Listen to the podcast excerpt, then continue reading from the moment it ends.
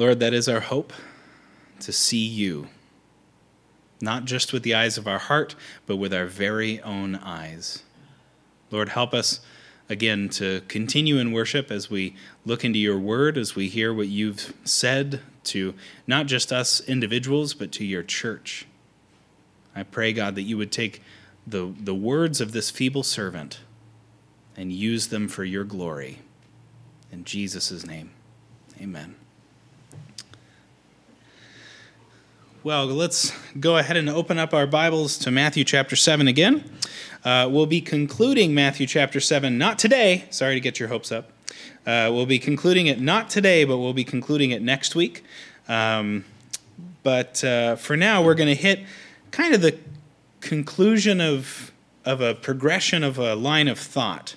So open up again to Matthew chapter 7, starting in verse 21.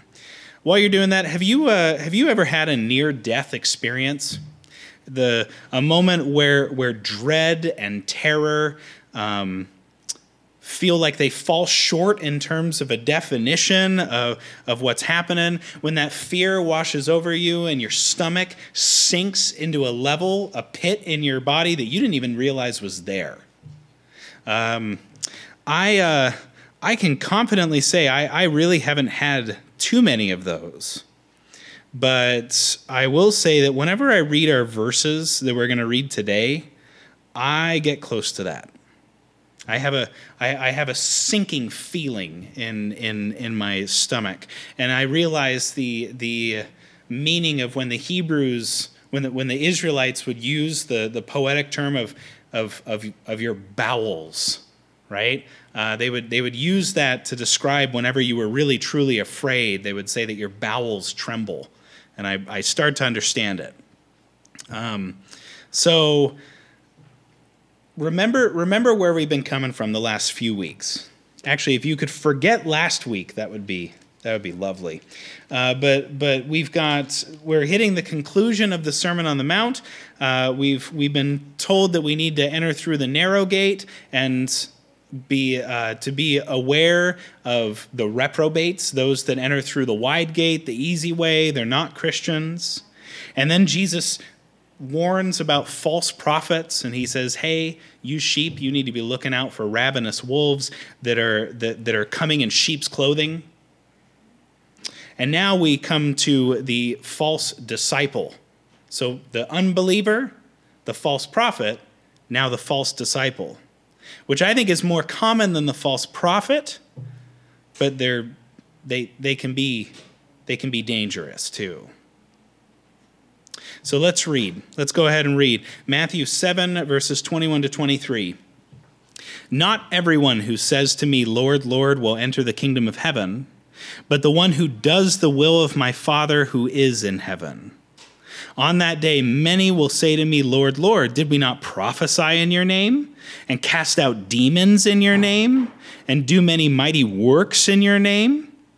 And then I will declare to them, I never knew you. Depart from me you workers of lawlessness. This is the word of the Lord. Uh, you've got three fill ins in your bulletin. I don't have a PowerPoint for this morning, uh, but the sermon summary kind of leads into it. Um, what, the first point is grand words do not determine salvation. So, grand words do not determine salvation. Uh, I've mentioned this before, but when I became a Christian, I was exposed to a lot of bad doctrine. Um, some of it was outlandish, outright heresy. Others were good doctrine taken to their nth degree. And, uh, and as one theologian put it, uh, a, a doctrine boiled down to its bare bones is missing all its meat. And that's kind of what happened with some of some of the things I was taught. And and some of that what I would classify as bad doctrine uh, was what we call the sinner's prayer. Now, before before you throw things at me, I'm not saying the sinner's prayer is bad doctrine. What what I experienced by the sinner's prayer that that was that was bad doctrine. So a little story, right? So I had just started attending church, like on Sundays. I had attended youth group, went to a camp. I was uh, the the Lord saved me at this camp started attending church and uh, like whenever a new youth came in the church like the little old ladies would like surround the youth um, and it wasn't for cookies. Like I, I every week i would get cornered by someone new and it was just kind of the the way of this church. And there was this one day where where uh, i'm walking with my friends. Little old lady cuts me off starts having a nice conversation with me, and then all of a sudden, once my friends are out of earshot, her tone changes. And she looks me square in the eye and she goes, Have you prayed the sinner's prayer, son? And I'm like, excuse me? like, what? And she and and I, I I I don't know what I said, but I must have looked so dumbstruck at that particular phrase that she said, if you haven't prayed the sinner's prayer, I don't think you can call yourself a Christian. And she starts reaching into her jacket. And I'm like, what is going to go on here? And she takes out a bookmark. And it was a bookmark, and I don't remember if it had flowers or doves on it, but I'm sure you can start envisioning this bookmark. That calligraphy on it said, The Sinner's Prayer, in nice calligraphy letters. And then it had the Sinner's Prayer underneath it. Um, and and I, I, later found out that it was actually Billy Graham's version of the sinner's prayer, and it said this Dear Lord Jesus, I know that I am a sinner, and I ask for your forgiveness. I believe you died for my sins and rose from the dead. I turn from my sins and invite you to come into my heart and life. I want to trust and follow you as my Lord and Savior. In your name, amen. Pretty good words. But apparently, I had to pray that specific prayer on that specific bookmark Otherwise, I was not saved. So, so again, it's not that the prayer is bad, but when we take these things and we elevate them to the nth degree and make, make this prayer as the thing that a person has to pray, that's, that's when it becomes bad doctrine. Bad application becomes bad doctrine. In, in our text for today, Jesus confronts lip service. And that's kind of what the prayer becomes for a lot of people. I know a lot of people who have prayed the sinner's prayer, but when they read, read the sentence, for instance, uh, I believe you died uh, for my sins and rose from the dead, I turn from my sins, no, they don't really mean it. It's not the prayer that saved or, or, or even the manner in which the person prayed the prayer. Maybe they prayed it with a lot of emotion, right? They fell on their knees. They were at a, at a, at a concert that was just emotional and they fell on their knees and they prayed the prayer, but they didn't really mean it. It's not the words that save a person. Um, I also encountered that a lot when I would talk to parents that had wayward kids. And I'm talking like really wayward kids. And then and like I'd be trying to counsel them through through some really hard struggles that they have watching their kids fall into sin. And and I and I and I would say, you know, oh my gosh, okay, like it's not it's not your parenting, it's not that you've you've forced your kid into this like they're they're making choices for themselves but then all of a sudden i would get inter- interrupted well but they prayed the sinner's prayer when they were little so i'm sure they're saved you know the lord just they're they're just uh, backslidden. They just need to come back. It's not the words. It's really not. And Jesus confronts that in our text for the, the text we read earlier. Verse 21 Not everyone who says to me, Lord, Lord, will enter the kingdom of heaven. And that's where that dread begins to sink. I call Jesus Lord. How how how how how can I be sure that I'm I'm not of those that are denied entry into heaven? See, these people that Jesus is talking about here, the false disciples, they know the right words. They call Jesus Lord. They acknowledge his position, right? That's what the that's I mean the the L is in capital. Like that's it's obvious they mean the right one, right? Not necessarily. Uh, the, the Greek word for, for Lord is the Greek word kurios. Uh, in, in Greek culture, you would call basically anyone Lord. It was kind of like when a Southerner says, Sir. Not when a Southerner says "bless your heart," that's them calling you an idiot. But but when uh, but when they when if it, like when I worked in retail, customers would come in and I would call them "sir" or "miss." Never ma'am, found that out pretty quick. Uh, but, but sir or miss, like it was just me acknowledging their position. But I didn't actually consider them an authority over me.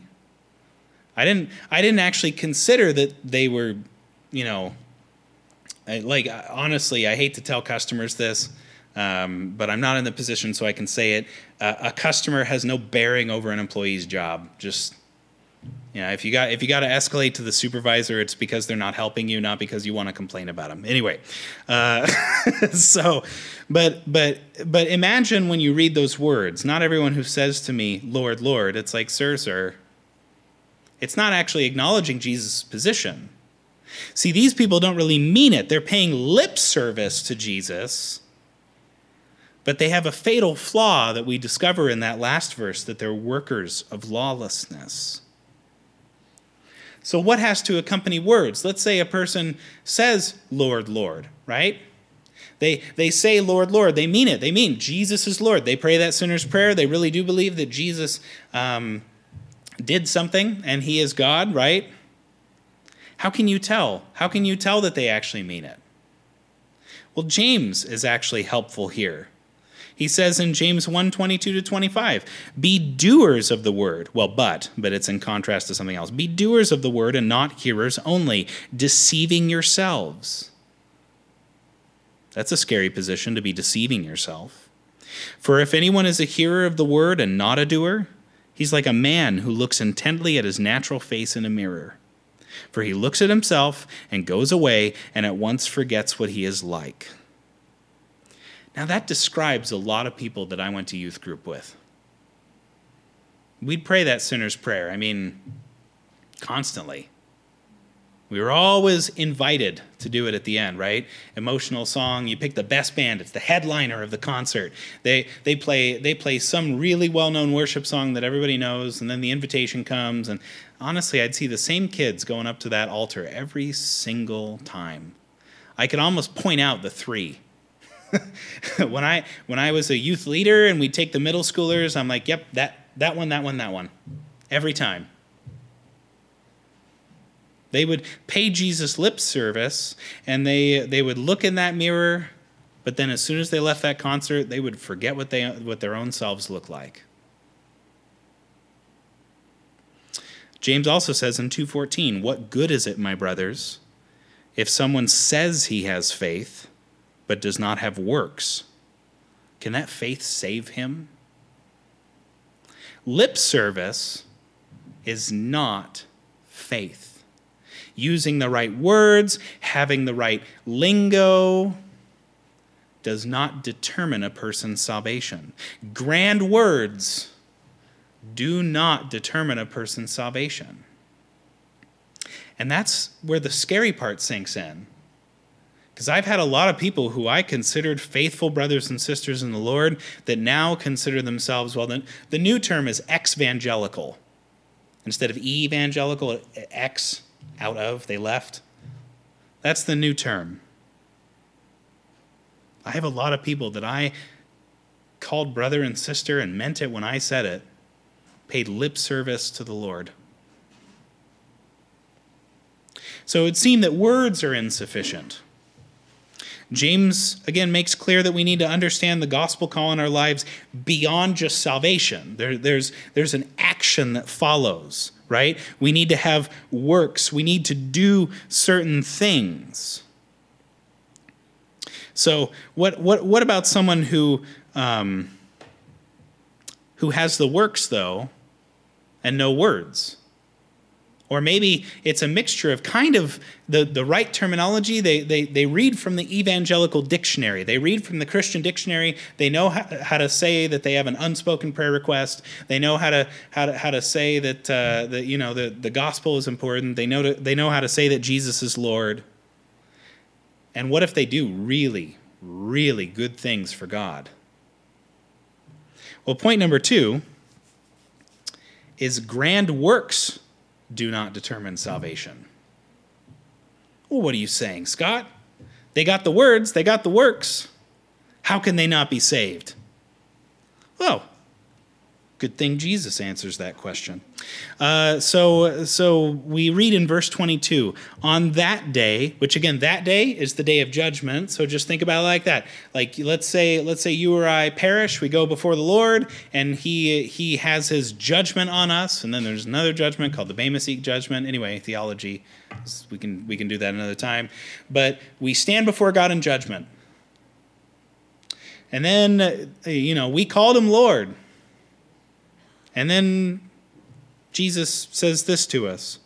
Uh, or rather, we say this to Jesus Lord, Lord, did we not prophesy in your name? And cast out demons in your name? And do, do many mighty works in your name? No. No, that's not, that's not the determiner of somebody's salvation. So it's not just having the right words, it's not having the right works. And seriously, look at the things that Jesus says these people did, right? They prophesied and they cast out demons. I mean, if there were like two markers of what I would understand somebody that's super extra holy would do, it's those two things. Like that, that's pretty far up there, like in the chart of really neat things, right? Prophesying, casting out demons, and then the third one, do many mighty works. There are a lot of false teachers that do many mighty works. There are a lot of false disciples who do many mighty works and even use the right terminology, and yet honestly, they they're, they're not saved. That's what scares me. Doesn't that kind of scare you? I hope so. I hope that, that I'm not the only one in this room who's a little afraid. Now, just to, just to clarify something, to do something in somebody's name means to use their reputation or position as the means by which something is accomplished. That was really technical. To do something in somebody else's name means that you're using their reputation so that you can do something. For instance, when I, uh, I, I had a friend that was trying to get me a better job at his workplace, and he said, "Hey, just tell him tell him I sent you." Well, I, I was using his name to further it. I, I got closer to getting that job. I didn't get the job, but I got closer to getting that job because I knew somebody that worked in a place in the place that that was. Or, for instance, if I were to send uh, send Abby to go go pick up an order, right? If I'm let's say I made an order from Cup of Sass, and I didn't want to get out of the car because it was raining, and I wanted to send my poor five year old daughter to do the hard work. Uh, I hope that I hope I wouldn't do that. Anyway, um, if I sent her in, I'd say, "Hey, tell him the order's for Scott." So then my five year old daughter, who goes in with my debit card, she'd be capable of picking up my order because I told her to go in my name.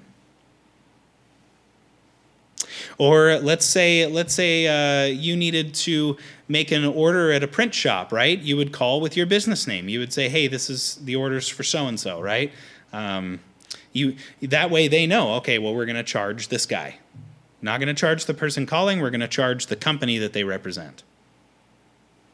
So these people are doing things in Jesus' name. They've done these many things for God, right? But there's some there's a little hint in the way Jesus says it. These people, when they're defending themselves, which is exactly what they're doing, they're trying to defend themselves to God. They're standing before Jesus and trying to say, No, no, no, no, no, I'm valuable. you want me in your kingdom. Listen to the way they say it Lord, Lord, did we not prophesy in your name and cast out demons in your name and do many mighty works in your name? Did we not? Aren't these cool things I did? Yeah, I did it. Mm. If this church over the next year grows to 300 people, yeah, Scott did it. Isn't that the way it works? Scott did it in Jesus' name. No. No, these people did things for God, but they did it wrongly. They were using Jesus' name, some, or they were doing it in Jesus' name, maybe to get in the door, maybe to maybe to, to, to accomplish this mighty thing, but somehow they were doing it wrongly. So it wasn't their words that betrayed them, it wasn't their works that betrayed them. It was actually something else. An example of when Jesus' name goes awry. This is one of my favorite examples. If I could pick, if I could pick any story from the Bible that I would think is the like top five funniest Bible stories, this would be it. Uh, an example of Jesus' name going awry is in Acts 19, verses 11 through 17. So you're welcome to turn there, bookmark it in your Bible, because Acts 19, got to remember this one. It's uh, it's it's surrounding these exorcists, these Jewish exorcists. They were sons of a guy named Sceva. So I'm going to go ahead and read it. And God was doing extraordinary miracles by the hands of Paul. Hey, let's think about that phrasing for a second. God was doing them.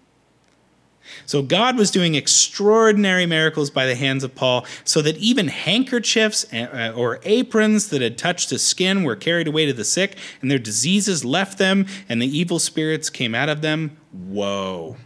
Verse 13 Then some of the itinerant Jewish exorcists undertook to invoke the name of the Lord Jesus over those who had evil spirits.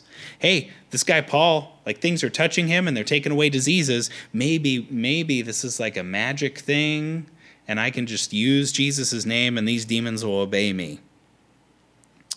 Um, so, so they invoked the name of the Lord Jesus over those who had evil spirits, saying, I adjure you by the Jesus whom Paul proclaims. Uh, seven sons of a Jewish high priest named Sceva were doing this, but the evil spirit answered them, Jesus I know, and Paul I recognize. But who are you? And the man in whom was the evil spirit leaped on them, mastered all of them, and overpowered them so that they fled out of that house naked and wounded. Oh, that's embarrassing. Yeah, they're bleeding and naked. And this became known to all the residents of Ephesus, both Jews and Greeks, and fear fell upon them all, and the name of the Lord Jesus was extolled. Whoa. Hold on. Let's go back. Let's recap extraordinary things. God is doing extraordinary things through Paul. These guys decide to capitalize on it, thinking, hey, maybe this will work for us.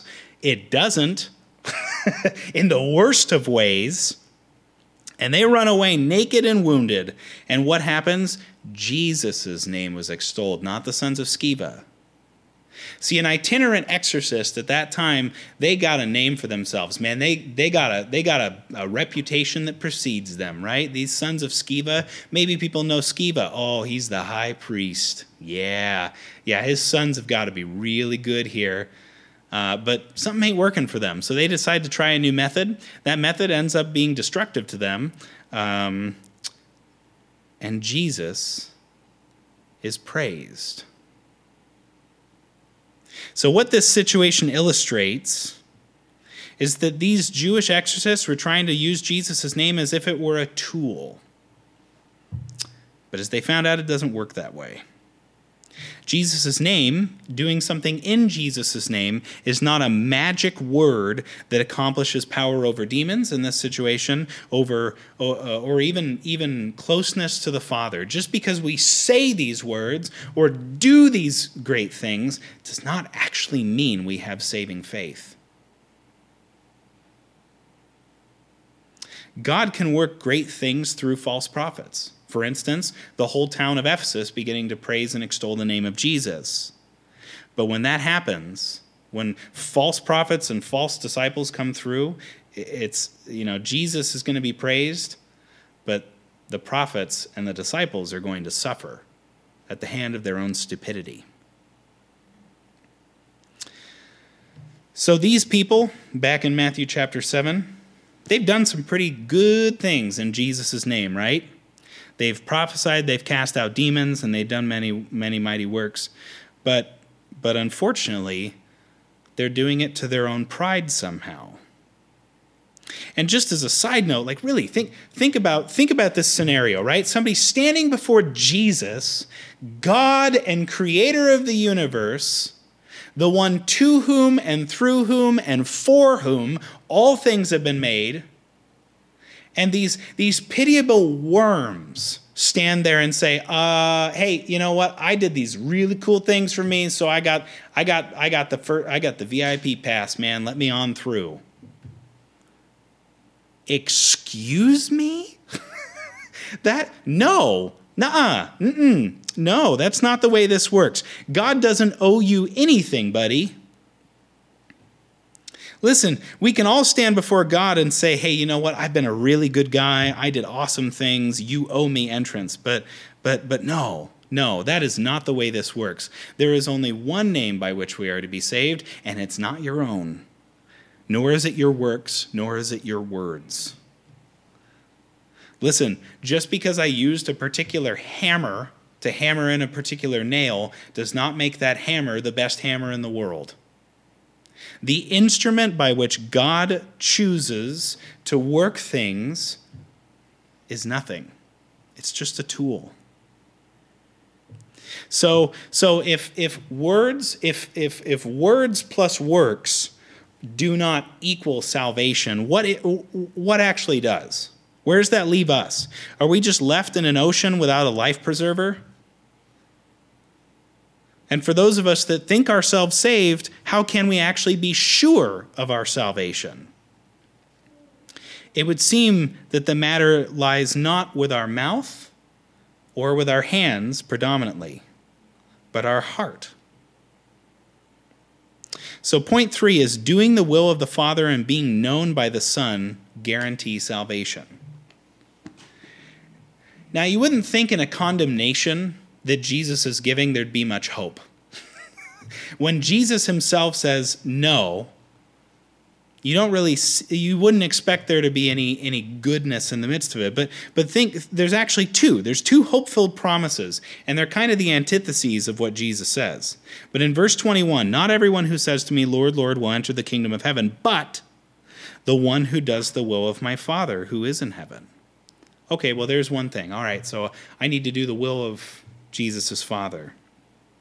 And then verse 23 when when Jesus says to these false disciples I never knew you depart from me you workers of lawlessness the antithesis is good.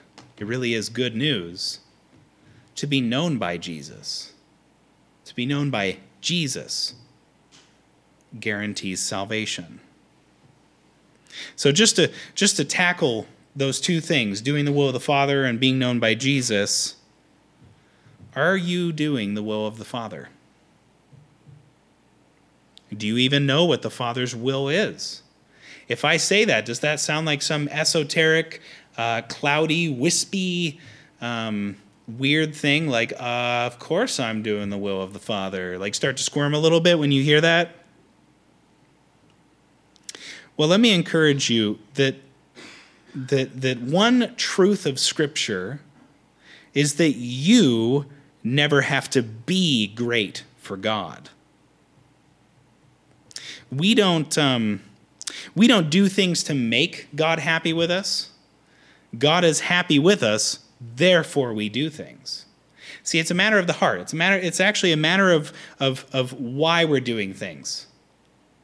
Listen, when I take a coin and I put it in a gumball machine and I turn that crank, I expect it to give me a gumball. You ever have it not give you a gumball? That's like earth shattering. Like that was my 25 cents. I don't even carry quarters. Give me that back. but, but, God is not a gumball machine. I don't do things to get things from Him. Instead, He's already given me the whole thing of gumballs. He's already said, This is yours. I love you. I want you to have it. He's given us all the gumballs in his son Jesus Christ. He's given us everything that we could ever want, ever ever care for, ever desire so therefore, what do we do? We eat and give out the gumballs. We've got more than we need. So we want we want to serve him. Why? Because we have them all. We have an infinite supply of gumballs. We have an infinite supply of God's righteousness being being constantly uh, not poured out, being constantly supplied to us. The Christian doesn't do these things and say, "Yeah, look at me and my righteousness." The Christian does things and goes, It's all God. It's all God. God has done it for me. I'm just doing it for you. I mean, if we really honestly look at Scripture, God has chosen the most outlandishly stupid people to do things. Think about Moses, an outlaw turned shepherd, And yet he's, the cho- he's chosen as the prophet who leads his, God's people out of Egypt. He takes a child shepherd in David and appoints him the kingdom of Israel. He takes a runaway prophet, Jonah, to declare a, a message of repentance to Gentile nation, to a non-Jewish nation of Nineveh. And then the minor prophets, God chooses a series of people who suffered greatly to essentially remind Judah and Israel of their sins and their coming destruction. Listen, the, the examples could go on and on and on and on. But God makes some pretty bad choices. But wait, it's not about the choices he makes, it's actually about what he does through those people. Actually, what he does despite those people. That's the hope. That no matter who you or I are, are, is, am, we are, we is, anyway, no matter what we are, no matter who we are, no matter, no matter what we do, God is the one who does things through us. God is the one who gets the glory. So if you want a guarantee of your salvation, ask yourself whenever you do something grand, do you congratulate yourself? Do you give yourself a little pat on the back? Or do you praise God? All in all, God does not call great people. He really doesn't. He calls the weak and the worthless, and instead shows them His greatness. God does these things using vessels like you and I for His glory, not ours. If we think we're going to stand before God and show Him all the wonderful things we've done, and we think that's going to be enough, we've forgotten that honestly, our good works are like filthy rags. Nobody wants to wear filthy rags. Nobody, nobody wants to use filthy rags. If, if my son spills a bunch of juice and, uh, and, and runs and fishes out toilet paper from the toilet and hands it to me to clean it up, ain't happening. I don't want that. I, even, I can't even believe you touched it. Gross. Put that away. Flush it.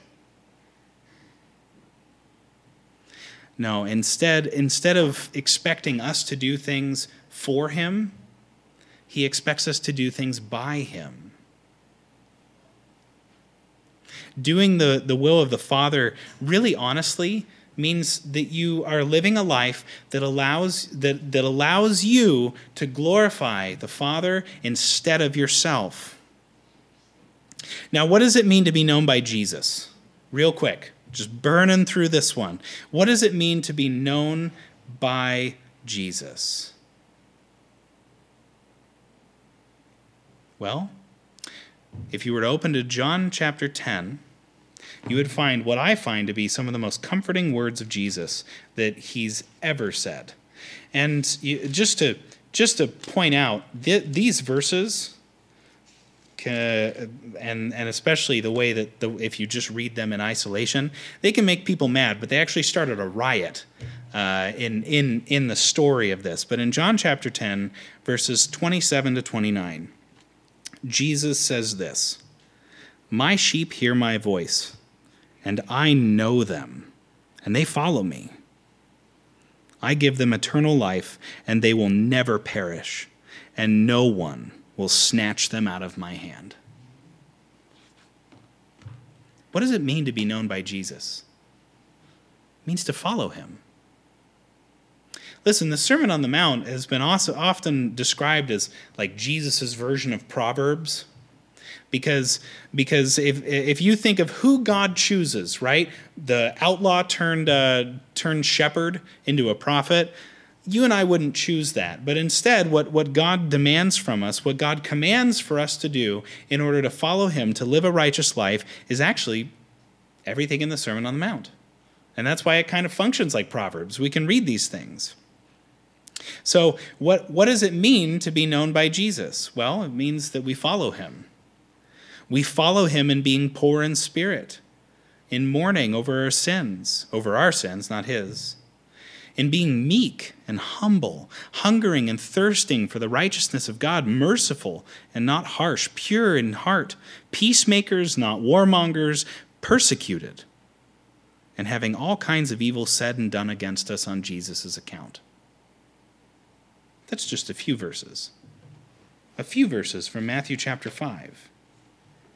But Jesus epitomizes everything in the Sermon on the Mount. If we want to follow Jesus, we, we follow Jesus by, by doing this. If you want to be known by Jesus, even better, if you want to know Jesus, he's given you a window.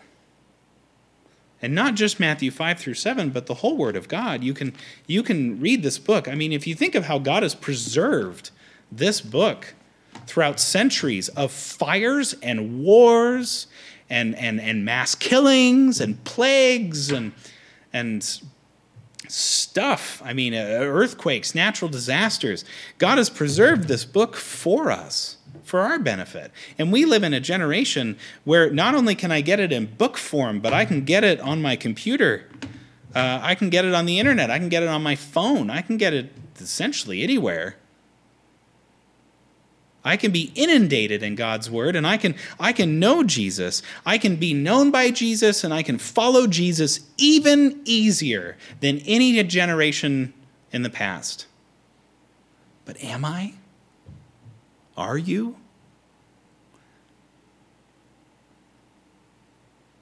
Listen, when Jesus says that nobody, no one is able to snatch his sheep out of his hand, that should be a comfort. So while our initial verse strikes terror in me, strikes a little bit of dread, these verses remind me that I am His and He is mine. I'm hesitant whenever whenever I do something to say, yeah, you know what, I did a really good job. And most of the time people think I'm just being down on myself. And I appreciate the care and concern, but usually it's because despite me, something went well. It was God who did it. I was just his instrument. I was his hammer, his screwdriver. I'm not I'm I'm not anything. But I know the one to whom and through whom and for whom all things exist. He does all things for his glory. So it's not words that guarantee salvation, it's not works that guarantee salvation. It's doing the will of the Father and being known by the Son. So, are you known by Jesus? Or are you someone to whom Jesus will say on that day, Depart from me, you worker of lawlessness? we should all actually feel a little bit of dread when that question is raised. We should all feel a sinking pit in our stomach. And if, if we don't feel that dread at all, that's cause for question. And it's not question from me, it's question for yourself to start doing some soul searching, to think about what would you say on Judgment Day? How would you stand before God? I had a professor once say that, you know, honestly, when we all stand before God, those of us who really know Him, we might have a speech prepared like, hey, I've done these great things for you, God. Here we are. You know, it's not real, but the pearly, pearly gates of Peter it's not real. But let's say we had to wait in line. We might be rehearsing in our head, like, yeah, yeah, I'm gonna, I'm gonna be able to say this and this and this and these cool things. I raised this much money for ministry. I did these many mission trips. I, uh, I built these many whales, uh, whales, wells.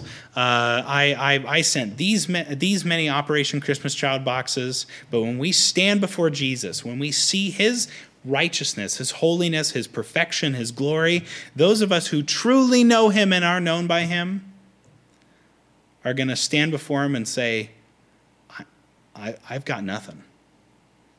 I really have nothing. I just have you. And you're enough. You don't have to remember that, but you're going to want to say that if you truly know him. But you need to think about it. If you're going to be the dude that stands there and says, I prophesied, I cast out demons, I did many mighty works, repent.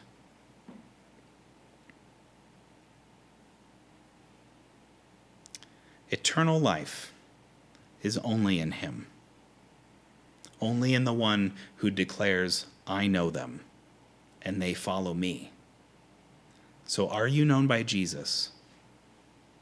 And do you follow him? Are you presuming on your words or your works? Because if so, then you're going to, going to destruction. And I plead for you, repent. Let's pray. Father, I do pray that these words would really terrify us they would cause us to question maybe, maybe how we feel useful in your kingdom. Maybe what we do to earn your favor. If we even think that we can earn your favor, Lord, then we, we've forgotten what grace is. We stand saved by grace through faith. We have done nothing to merit salvation and yet you give us salvation, and therefore we live out our faith. May we not have dead faith, like James declares to those who, who, uh, who, who don't live out, who don't uh, do things with their faith. Father, rebuke us and grant us repentance. May none of us in this room be, be of the group that you will say, Depart from me, I never knew you. But if we are, Lord, transform us, redeem us, save us. In Jesus' name. Amen. What defense do you have against the King of Kings and Lord of Lords? Is it your words, your works, or your heart that wants to worship Him in all circumstances? Go in peace, saints.